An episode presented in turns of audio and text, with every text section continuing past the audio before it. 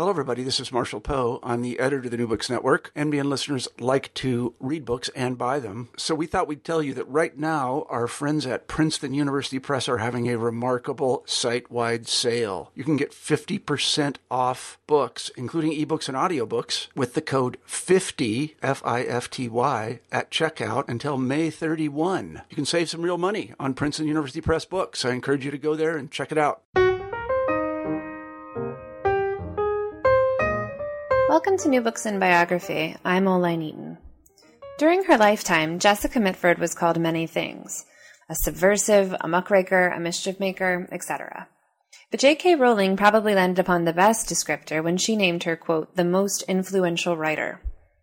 Though born to a life of privilege in Britain, at the age of 19, Jessica left it all to elope to the Spanish War with Winston Churchill's nephew. Ultimately, she settled in America, where she became a civil rights activist and investigative journalist par excellence. As Leslie Brody notes in her new book, Irrepressible The Life and Times of Jessica Mitford, Mitford was yoked to every important event for nearly all of the 20th century. And for that reason, she not only was defined by the history she witnessed, but by bearing witness, she helped to define that history. Today I'm going to be speaking with Leslie Brody about Irrepressible. Hi, Leslie. Thank you so much for joining us for New Books and Biography today.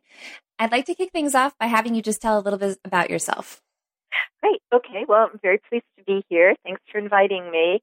Um, I guess I should start in New York City. That's where I was born, and um, I had the what I think great opportunity to grow up when um, New York and Greenwich Village was really popping in the, you know, with counterculture influences in the late 60s and early 70s. I always wanted to be a beatnik and I was a hippie and I was a, um, a poet, I thought, very early on. Um, that really didn't pan out, but, uh, you know, I was always very fascinated with writing and with writers and always knew I wanted to be a writer and I grew up in New York, on Long Island actually, and um, at 17, I uh, I sort of followed my heart. Everyone I knew was dropping out of college. This was in the early 70s, so I didn't even start. I uh, called my father up. I was supposed to go to Goddard College. You know, that was experimental enough for me, and and um, and you know, my parents didn't object. But I called up and I said, I'm not going to college. I'm going to Cuba. I didn't go to Cuba, but I didn't go to college for many years either. I started living in various communes and I was always the house writer, the house poet. And then I started writing for underground newspapers and I traveled across the country writing for one paper or another. There was always a place to live. You know, the papers were always in communes and I ended up in California in San Francisco in the as I said, in the early 70s, it's a brilliant place to be. And I went from there to Europe, always thinking I, you know, wanted to keep writing. There was never anything else I wanted to do as a career. So I've been a writer in every kind of form. I've written for newspapers. I've written many reviews. Um, I I worked in the theater for many years. That was sort of uh, a big portion of my life, working as a playwright. And um, I did a number of jobs for magazines. I worked for Elle for a while as a book reviewer, and um, always kind of on the counterculture side of life. The that was the bohemian world always attracted me. Never really made a living from my writing. Then I decided to go back to school because I was sort of feeling like a bit of a fraud. You know, I was writing all these reviews and I hadn't really read, um, oh, I read widely, but I hadn't read deeply, I would say. So I went to back to college. I finished my BA finally, and then I went on to my master's and I got a doctorate. And um, after that, I found a job. And now I work um, as a university professor, which shocked everyone who knew me early on, even my dad, who said, "From where you came from, this is a shock." And um, he didn't mean, you know, out of the gutter. He meant, well, I was such a hippie. How could I ever settle down and be a university professor? And um, and I, the first book that I finished was a memoir, which uh, really looked at growing up in the counterculture and in New York and uh, with my family and my dad again voiced his opinion at that point. He said, "Well, you're a good writer, but you took a lot of license."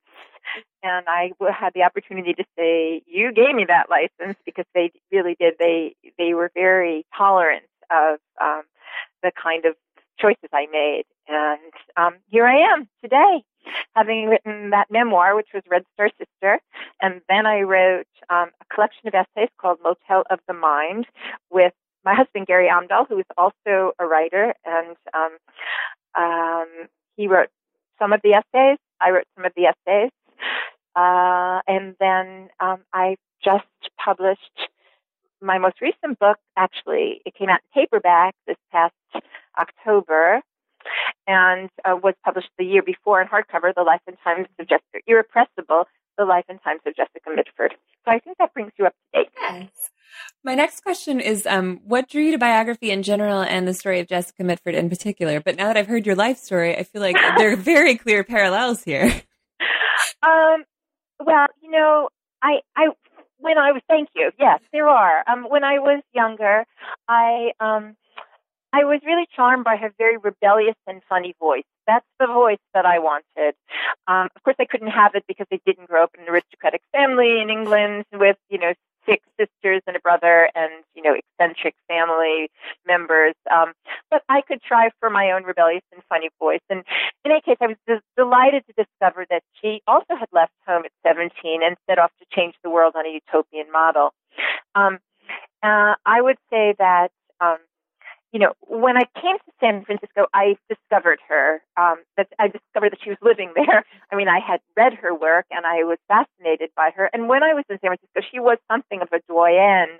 Um, you know, it's a um, at the center of a constellation of artists and politicos and radicals. And, you know, what happened at Jessica Mitford's house was the news, you know, and the gossip in the community that I inhabited. And, um, and I got an opportunity to get a job at the San Francisco College of Mortuary Science.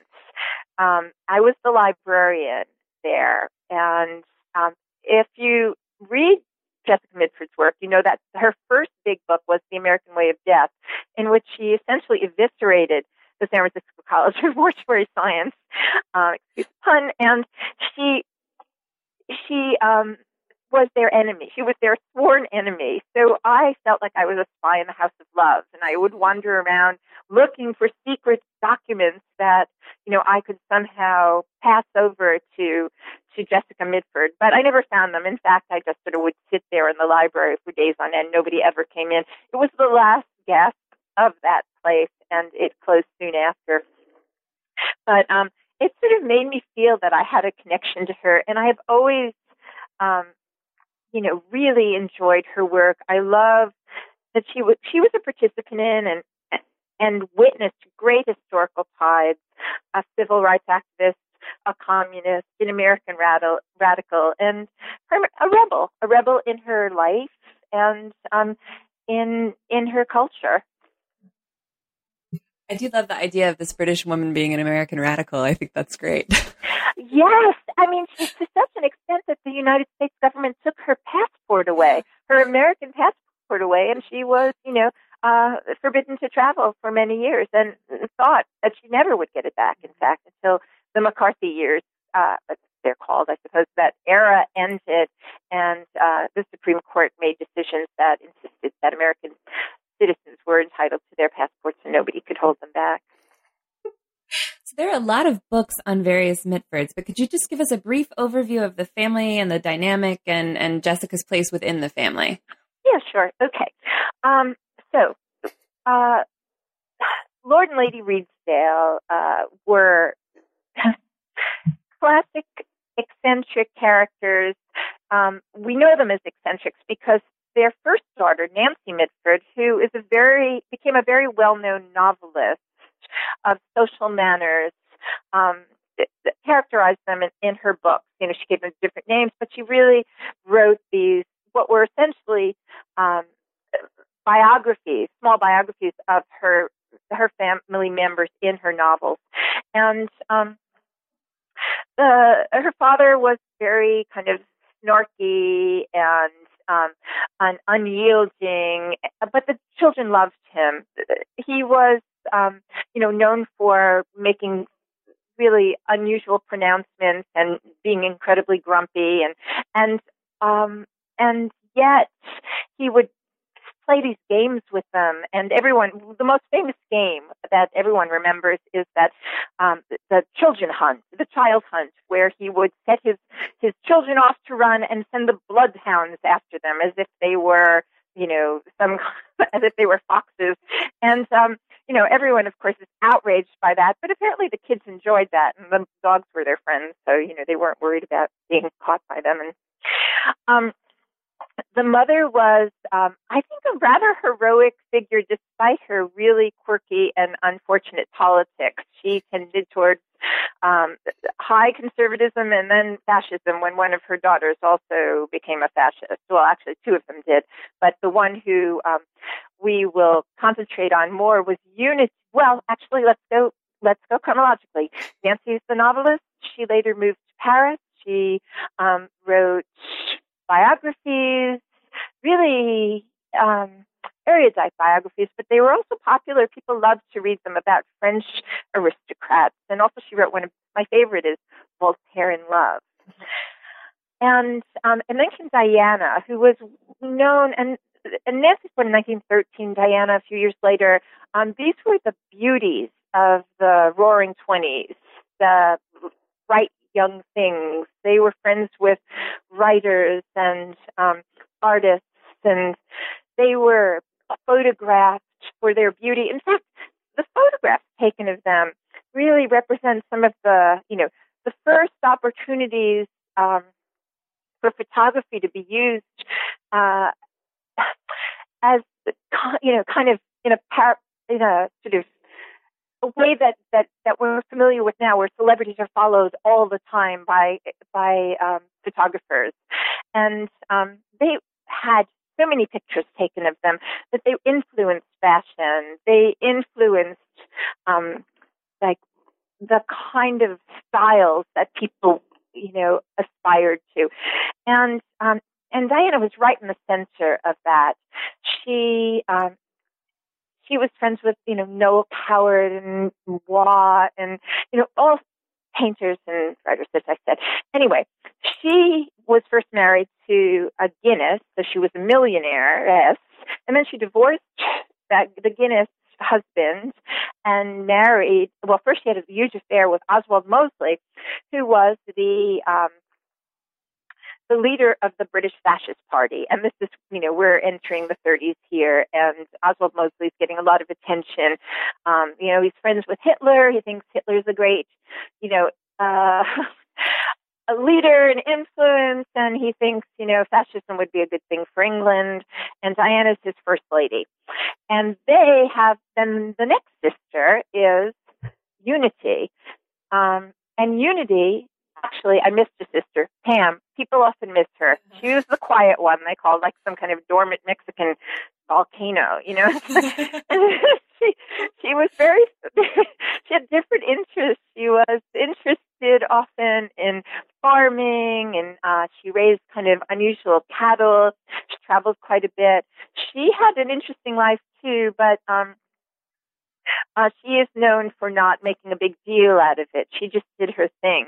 Meanwhile, the other sisters were very, were commonly in the news. They liked being at the center of attention, particularly Unity. Okay, so Unity came after Diana, and Unity fell in love with Hitler. There's no other way of saying it. She's like a Manson girl. She stalked him. she went to Germany and she went where Hitler would be, and he took notice of the very pretty, um, you know, English ingenue and she became part of his inner circle. So there's Diana and Unity, the fascists, right? And then the next daughter is Jessica. And Jessica became a communist when she was young. She was fascinated in, by communism. She saw that communism was the form, the organized entity that would combat fascism. And those, of course, you know, two incredibly strong political movements and tides of the 20th century. And what she wanted to do was grow up, run away to the east end of London, and be a communist. then live in a bed sit. And um, and much of that came true Yeah, actually. Actually did it.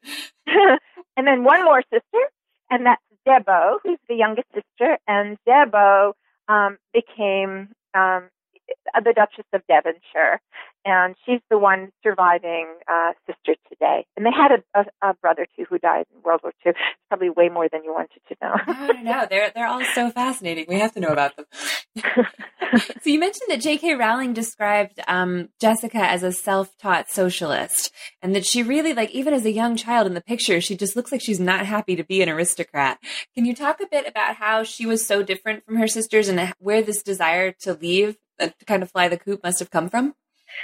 Well, she was an autodidact. She just read voraciously. Um, and, you know, the books that she read, uh, you know, she, many people could read the same books, but the conclusions she drew were, were was that there was um, a class war going on and that she was on the wrong side of history. And she objected to her family's privilege and eventually she repudiated it. She said, um, you know, I want to be I want to improve the world. I'm not interested in the power, the militarism, the exclusivity that fascism seems to um, perpetuate. I want a world in which people are are equal, where people are respected, where everyone has a job, and I'm willing to work for it. I don't want to be a dizzy debutante. I want to be a worker or someone who can influence that kind of um, political society. I want some clout in that world. I'm going to start by, well, what she did, I mean, she might have done it many different ways, but she met um, her cousin, who was the kind of well known rebel at that time. His name was Esmond Romilly. They were second cousins, and he had run away from home himself to fight in the Spanish Civil War against fascism. And of course, Decca, as she was known to her family, was fascinated by this cousin.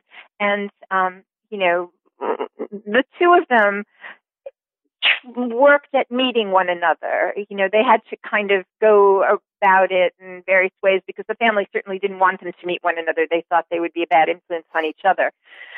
And, um, but they did. They had dinner at a mutual relation. They immediately clicked. And midway through the dinner, um, you know, Decca's leaning over to to to Esmond and saying, you know, are you going back to the Spanish Civil War? If you do, would you please take me with you? And they, they both went away together. And in, initially, you know, they were attracted, but they didn't know it was going to be a love affair, and it became one almost immediately. And they married.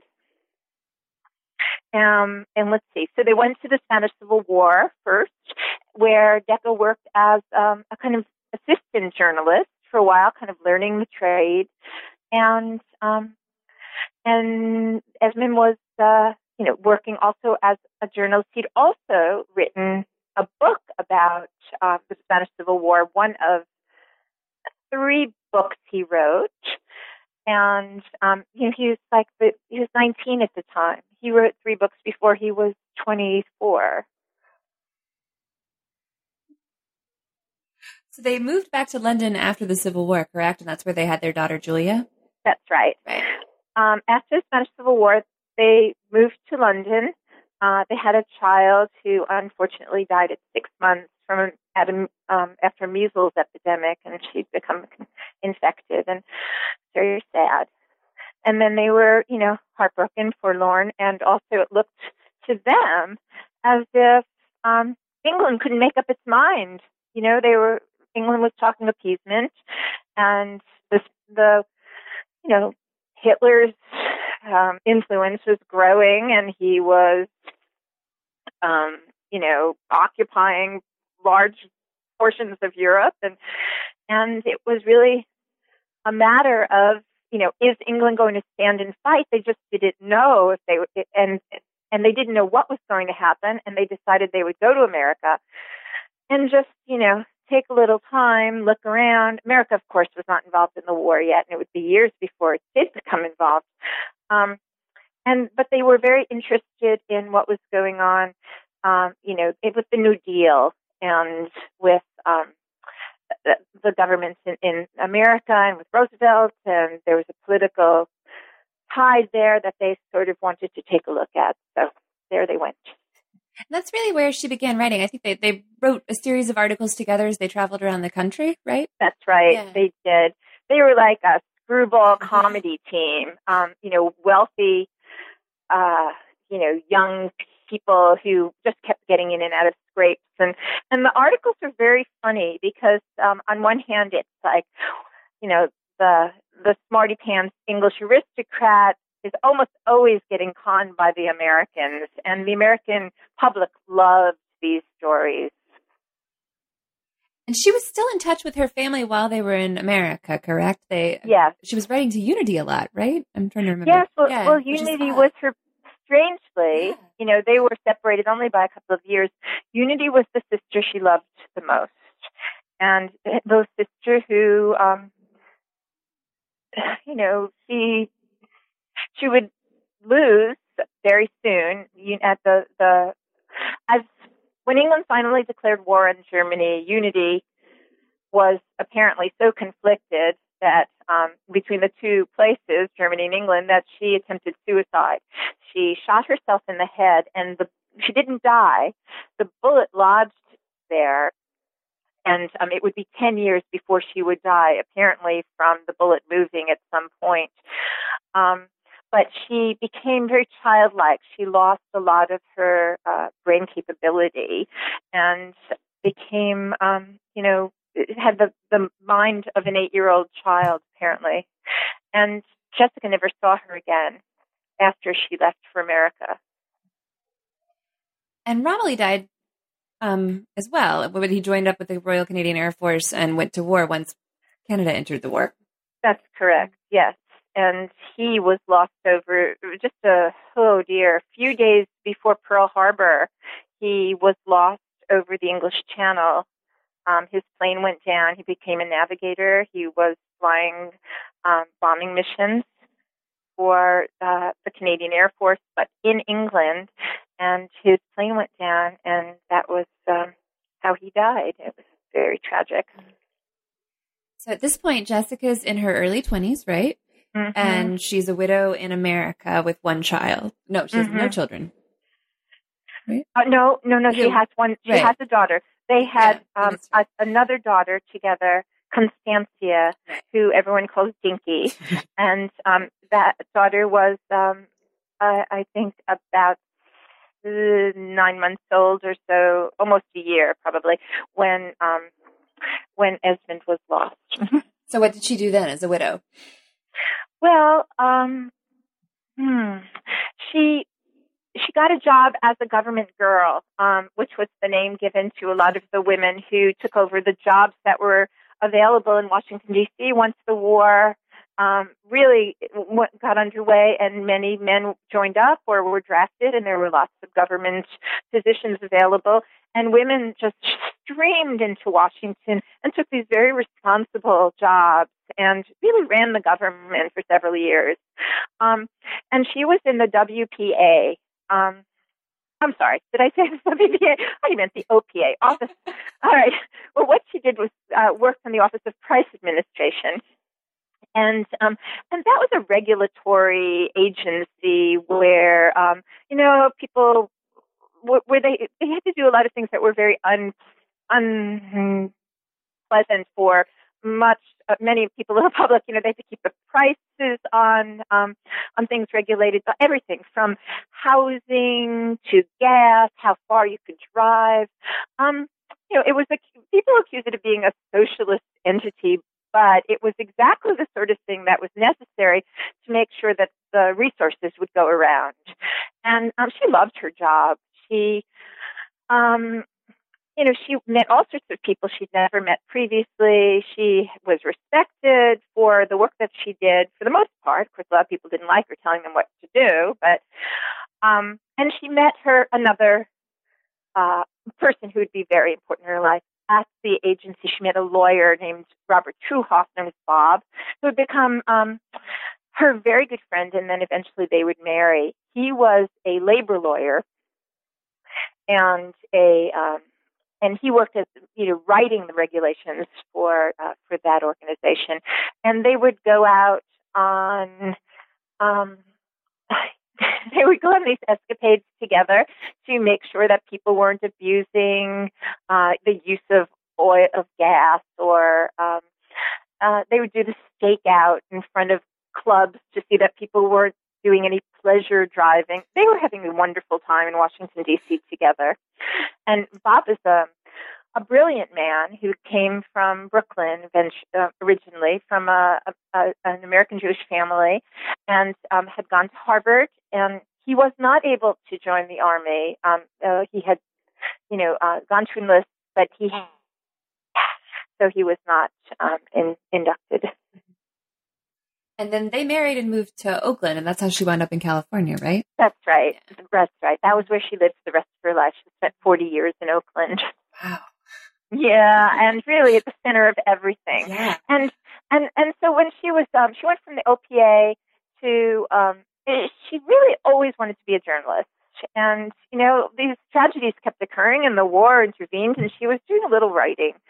Um, and eventually, when she got to California, she and Bob were both members of the Communist Party at that point, and Jessica had a um, sort of really valuable position, and um, she was just an astonishing um, fundraiser, I would say. But she was always a rebel, and she was always being pulled up in front of tribunals on charges for things like joking and not taking things seriously.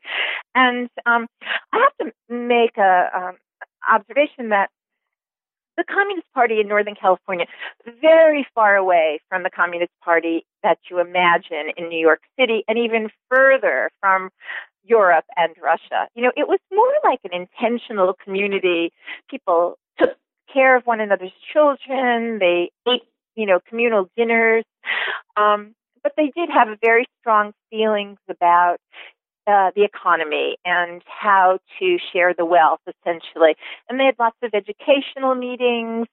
Um, and at that point, Decca and Bob both felt again that this was an organization that could defeat fascism and um, could support people who were persecuted and discriminated against.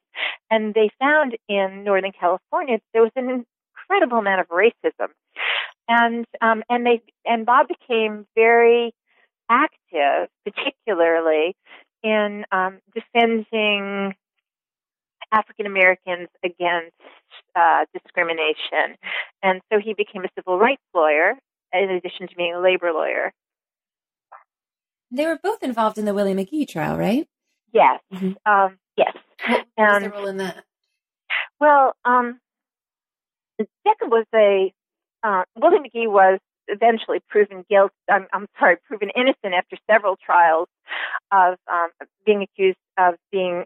Uh, he's a, a young black man who was accused of murder, and um, there was a lot riding on his conviction for the public, um, the prosecutor in Oakland, and it was a um, it was just a very political case. And Decca worked as a investigator. This is one of the most wonderful moments for me of, of her life. I just love seeing this young, quite, she was always very beautiful, young, beautiful British expat um, driving around in, you know, kind of really rough areas of Oakland trying to find witnesses who would speak on behalf of Willie McGee to help his trial. So she's like a this kind of um, really unusual private detective. And she had a sidekick. Um, uh, well, it's not a sidekick, but someone, who, yeah, another man who also worked for um, the People's uh, Daily World, the communist paper in town, and he was um, uh, an African American from Mississippi, and they were kind of this partnership, and they wrote the work together, and um, you know they were kind of, they became rather well known in the area for you know really finding the people they were looking for, and they would just sit in the bars forever, waiting for people to show up, and and that's how she spent uh, you know a good portion of her time when she was working on the Willie McGee case. So in 1960, her first book came out, Hons and Rebels. Can you tell us a bit about that? Oh, yeah. Well, um, okay, so uh, 1960, uh, they have just endured a 10 years of um, American persecution and discrimination against people who were Marxists. And, you know, a lot of them, and so there were McCarthy trials. Um, and then when McCarthy was deposed, essentially, and um, there were, you know, HUAC trials. And um, the idea, the FBI was very intent on breaking the Communist Party, and they succeeded. At the same time, the Communist Party was doing everything within its power to, um, you know, to break itself up. To, you know, they just were completely wrong footed. They made all sorts of bad choices and they became irrelevant, essentially. Um, certainly to a lot of the, um, the, the issues that mattered most to Jessica Mitford at this point. It's 19, I'd say she left the party and started, so did um, Bob in 1958.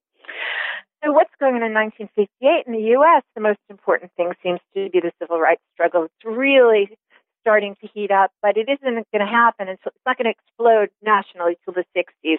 So both Bob and Decca are vanguard members of the civil rights movement.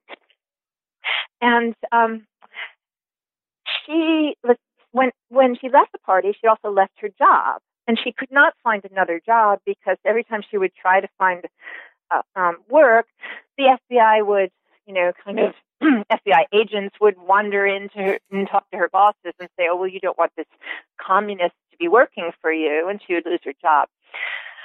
So um, she said, "Well, you know, I've got to take a break here. I have always wanted to." look through all the letters that my first husband Esmond wrote to me and put them into some kind of you know, organized form for my daughter. And um, so that's what she decided to do. At that time, they also had um, they, had two, they had Dinky and another son named Ben, or Benji as they called him. Um, they had lost another child, Nick. He had died. Oh, such a sad story. He had died when he was 10. He was hit by a bus when he was riding a bicycle um, on a newspaper route. Uh, it was very sad. And it had really, you know, it had just staggered her and Bob and made um, it really complicated and hard for them to decide what to do next. But they just they they they went forward and and she decided this was she was going to write a book um, I'm kind of compressing time here, but but uh, she did decide. She started with the letters, and then she was having such a good time, and she just started to tell stories about her youth. And so Hons and Rebels is about growing up in England and coming to the U.S. and working in um, Washington, and it ends when Esmond dies. So, what tensions did that create with her and her family? Um. Well, I would say they were used at that time to being written about because Nancy had already, um, you know, was was frequently writing novels about her family. Um, uh, the tension was kind of family rivalry. The mother was the father died. The mother was very much. Um, she was uh, kind of sick and tired of everyone writing about her, but she was resigned to it. Um, uh, the sisters were you know, they kind of fluttered about and uh, said, "Well, that's not me," or "That's a lie," or "That's you know," or but they were all they're you know they're supreme aristocrats, really. You know, I mean, they they did a lot of their complaints, you know, sotto voce, and um, you know, and and uh, and they gave her a kind of surface approval, except for uh, well, let's see, 58. Unity had died um, already in in that 58, and she never and Jessica never spoke to Diana again after World War II. Never, or never again after she left for America. She just uh, she forgave Unity to some extent because she thought Unity not only was wrong but was mad at the Hatter, um, and and you know, and then she had brain damage. So um, she always returned in her. It was very hard for her to um, to publicly, you know, forgive Unity when the war was so raw. Um, but she always loved her sister. Um, she did not forgive Diana for siding with the fascists. Um, and she never never spoke to her again until the very end of Nancy's life, when in the late seventies, when she and uh, and Diana and Pam and Debo, the remaining sisters, went to care for Nancy, who was dying in Paris. So in 1961, it was kind of this Forrest Gump moment where Jessica was um, covering Southern attitudes for Esquire during the Freedom Rides, right? That's right. Yeah. Can you talk a bit about that episode? Because I thought that was fascinating. Yeah, it really is, isn't it? It's um, uh, well, so um, this is the the moment Decca went down south, and she'd always been really fascinated by the South and had a hate love or love hate relationship with it. And um, and she ended up being in Montgomery, Alabama, on the day that the Freedom Riders arrived. And so um, she managed um, to um, to to attend the church service uh, where uh, when Martin Luther King also came to proclaim the, uh, you know, to defend and and and um, proclaim the freedom riders, you know, really heroes of um, of resistance. I'll tell you what. I have a little bit of a piece here I could read. Just it's short. It's about the Mon- Montgomery Church um, event. Inside, the packed church had become stiflingly hot and humid. Tear gas, which the marshals had thrown to deter the increasingly hostile crowd, had floated back in, just slightly diluted, to settle on the hair and eyes and skin of the congregation. It stung the eyes, had a terrible sour smell, and made everything even more claustrophobic. All night, people urged one another to keep singing. Though there were only half as many people inside as out, every pew was full. There were pockets of chaos inside, but not panic. Once the tear gas drifted in, people rushed to the sinks to rinse their eyes, into the basement and closets to cover and protect their children. Church deacons closed any windows still open, which cut down on the ventilation and spiked up the heat even more. Help would come, the deacons counseled. Martin Luther King had arrived from Atlanta to address the church. Stepping outside to gauge the situation, he was the target of rocks and crude taunts. Back in the sanctuary, he assured the congregation that the marshals were still in place, but he couldn't guarantee that their line would hold. Rioters had begun tossing lighted kerosene soaked wads at the church door. The marshals, who wore no gas masks, had fired all their tear gas until it ran out, many succumbing themselves, and still the mob of, of segregationists and thugs advanced. They beat on the doors and shattered windows with bricks and rocks. A car had already been burned out front. The car belonged to Jessica Mitford, who had arrived in Montgomery that week to research a humor article on Southern social customs for Esquire magazine. Her sympathies were wholeheartedly with the gathering civil rights movement. Mitford and her friend, another longtime activist, Virginia Durr, had witnessed the, the previous day's white riot at the bus station. Durr cautioned Jessica against attending the mass meeting. The town was a tinderbox, but Mitford, hell bent, Durr said, was onto a great story. She'd seen it with her own eyes. She couldn't wait. She kept saying, Let's go, let's go. Dressing in her southern costume, a lovely sort of green hat with chiffon on it and pearls around her neck and white gloves and a green chiffon dress, Mitford drove to the First Baptist Church with Peter Ackerberg, a young white student who was who had who would soon become a freedom fighter writer himself. And he was attending he, he was he'd been attending Antioch and he he'd come down there to observe first of all, but now he was um, this is I'm parasitical here, but now he joined he was actually joining the Freedom Riders. Writing of her experience later, Mitford joked, For a breath of fresh air, I went to the mass meeting in the black community where Reverend Martin Luther King Jr. was to speak with the Freedom Riders. Actually, the air was disturbingly filled with tear gas at one point, and no one quite knew if we'd get out of there alive.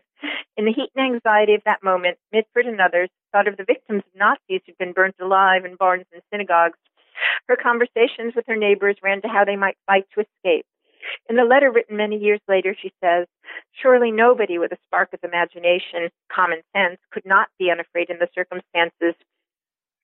Like to quote from the work of Sally Belfrage, her friend, in Freedom Summer, describing fear as a condition like heat or night or blue eyes.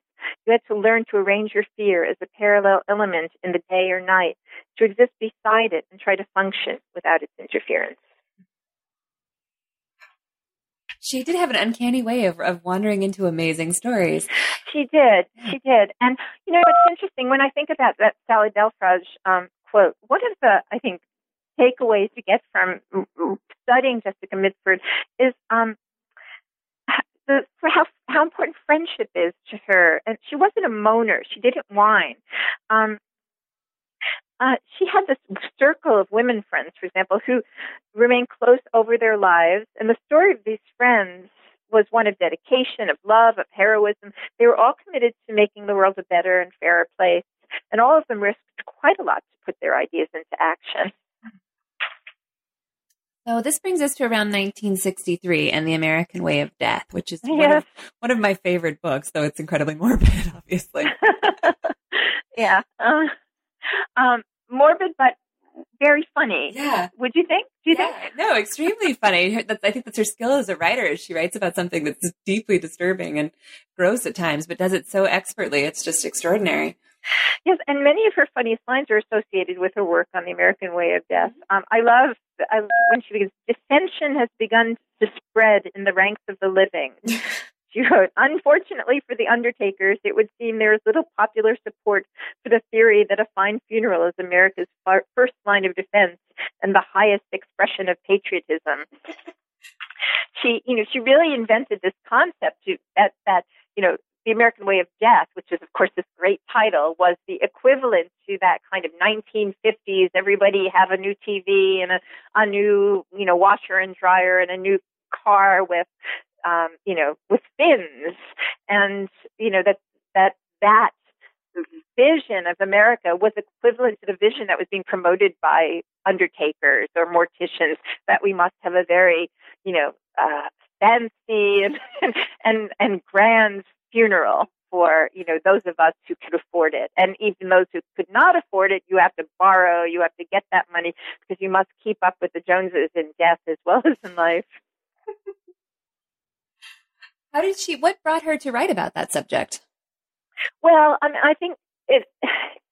She says, and um, she writes that it was her husband, Bob, who first brought the subject to her attention, and he had been working for um, several unions that had union ben- death benefits, and because um, he saw morticians as predatory, they would the morticians would like hone in on those death benefits and say, well, you've got exactly what you need for a really great funeral. And, um, and that would be the end of the death benefits for the widow and the children. They would spend it all on a funeral, and that, of course, is disgusting. So he um, became part of uh, uh, a community uh, activism effort in Northern California to start a uh, funeral co-op, and that was um, that's not a new idea, but it, it happened in immigrant communities, you know, in, in different places in America earlier. Everybody would put in some money, and then when someone died, they, you know, would use that pool of money to bury the person. Um, so they were trying to do this on a larger scale, and to, um, and they were being, you know, opposed by uh, the funeral industry has a huge lobby and a lot of power.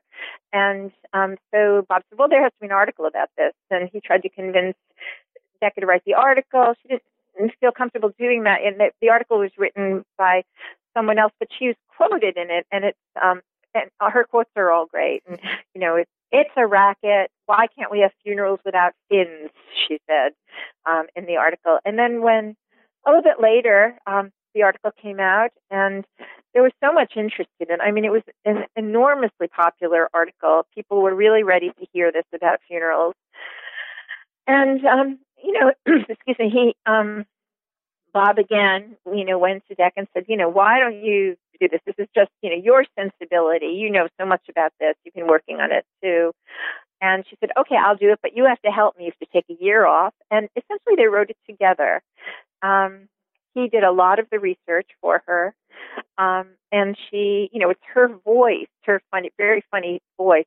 But I will say that um, her friends, the friends of hers who, who whom I interviewed, um, agreed almost across the board that one of the reasons she felt deeply about the issue was because of the funeral of her own son, Nicky, who had died, as I, I said, when he was very, you know, a few years before when he was 10. Um, he had received a, very grand funeral, and she and Bob had both been, you know, revolted by it, but they had been so numb and so grief struck, struck that they couldn't um, really act at that time. So, in some ways, it was a response to that. I wanted to ask you, what sources did you find most helpful for the book? I'm sorry, could you repeat that? You kind of went oh, of out course. there. I'm sorry. What sources did you find most helpful for the book? Who were you Um, able to interview? Oh my goodness. Well, I was able. I had a really, very fortunate. Um, though I felt a bit like I was, you know, the Black Widow because I would interview friends of hers and they would die afterwards. I honestly, I this is a terrible thing to say. Sometimes a year would pass, but I was really fortunate to be able to um, to interview, for example, her very good friend Pele deLappe, and um, and who was a wonderful artist and part of her very close circle. Um, um, I was able to uh, interview Marge Frantz, who's still um, surviving, and if you can read quite a lot about Marge's uh, life in in the book as well. Um, and um, let's see. Uh, well, you know, I mean, her her children were very, very, very helpful. They didn't die. I promise you. they they but they've been hugely supportive um, over the years that I've been working on this book. I mean, it's about a seven year project. And um, also, her sister uh, Debo was helpful. Um, she gave a nice, you know, review of the book. That, it, and um, uh, you know, her friends. She had so many friends, and um, uh, people loved her. I mean, as I said, she friendship is such an important part of this book. I think another really important part of the book is um, an observation of what an important influence she was as a journalist. And she wrote when I think daily print journalism had this enormous influence, and it seemed almost unimaginable that such a mighty fortress would fall. You know, mm-hmm. um, Decca wrote in this time and place when everyone in public life and the workforce read some part of a daily paper and columnists had clout. And, you know, people would just read the huge newspapers on, on Sunday. It was just a given that you would make your way through the New York Times, for example, and then do the crossword puzzle. Some people still do, but it's not as common. Right. That kind of ties into my next question, which is what do you see as her legacy as a writer? Um, well, she was her legacy is, is is that she had she was a very successful journal investigative journalist, and what she did was kind of put together her courage and her humor, um, and she attacked the abuses of power. She also had a sense of fun and joie de vivre, and um, you know, as we were talking about her friends, and everyone I interviewed agreed um, she didn't care to be thought brave, but they thought she, gutsy was the word that um, that they that she would have liked best. And you know, I meet people all the time who say they wish Decca was here. They missed her insight and humor. She was really brave. She was really sophisticated and had this nuanced sense of politics. And I would say that those um, there isn't anyone really right now just like her, but there's people. I, I Barbara Ehrenreich does a kind of um, you know um, in-depth investigation. But but in terms of the wit and humor, you know, you'd have to look to Jon Stewart or Stephen Colbert. Michael Moore does the muckraking. So there's lots of people who um, I think were influenced by her. It's interesting. Um, Christopher Hitchens was one of her um, her friends, and he adored her. Um, and he does talk about her in, in his books uh, as well. But um, you know, she no one knows what she would have thought about his switching back and his political switching back and forth, but she really did love him. In fact, um, at one point she gave him a gift that was a little um, children's guillotine that could chop the heads. This is the kind of humor she had. it was a toy. it chops the heads off people. Well, thank you so much for talking with us today about Jessica Mitford. I know it's a cruel question to ask an author when your book's only just come out, but do you have any idea what you're going to be writing next? Um, actually, I'm writing fiction. Um, yeah, I'm, I'm working on a, a, a novel that um, has a little bit of um, it's a generational novel, and I, am kind of again I'm interested in, in rebellion. I'm interested in the counterculture. I'm interested in defying authority. So it starts. My characters are starting in um, the 20s, and we're kind of moving towards the 70s. And uh, you know, there's there's a little bit of um, no, there's a lot of anti-authority material in there, and uh, I'm kind of very. I'm. I'll just end by saying I'm very interested in um, in the the coup in Chile and um, American influence there. It's a political novel. Oh, how exciting! Do you have any idea when it's going to come out? I have no idea when it will be finished being written. but I have a title. yeah, and you have a great yeah. idea. So I think I you're, halfway my, there. my title is uh, the title is Is That Legal? Uh, a history of the 20th century. oh, that sounds great. thank you. Of course. Well, thank you so much. Oh, such a pleasure. Thank you very much for asking me to, to be on your program.